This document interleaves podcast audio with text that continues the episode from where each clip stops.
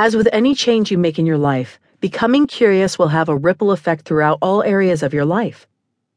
You will see in this book that we will often alternate back and forth between personal and professional contexts, as the skills we are teaching are not just for work or just for home.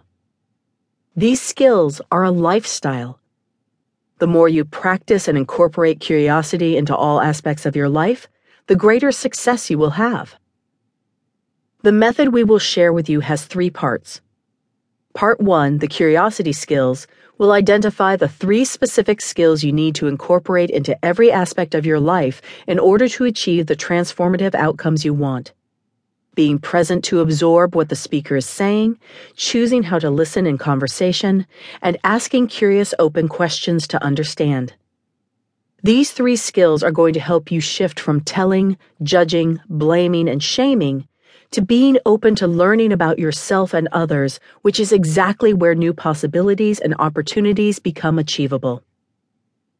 In part two, using curiosity to understand yourself, you will then apply the three curiosity skills to yourself, as understanding yourself is a crucial first step to understanding others. Here you'll learn where conflict typically begins at the level of our values.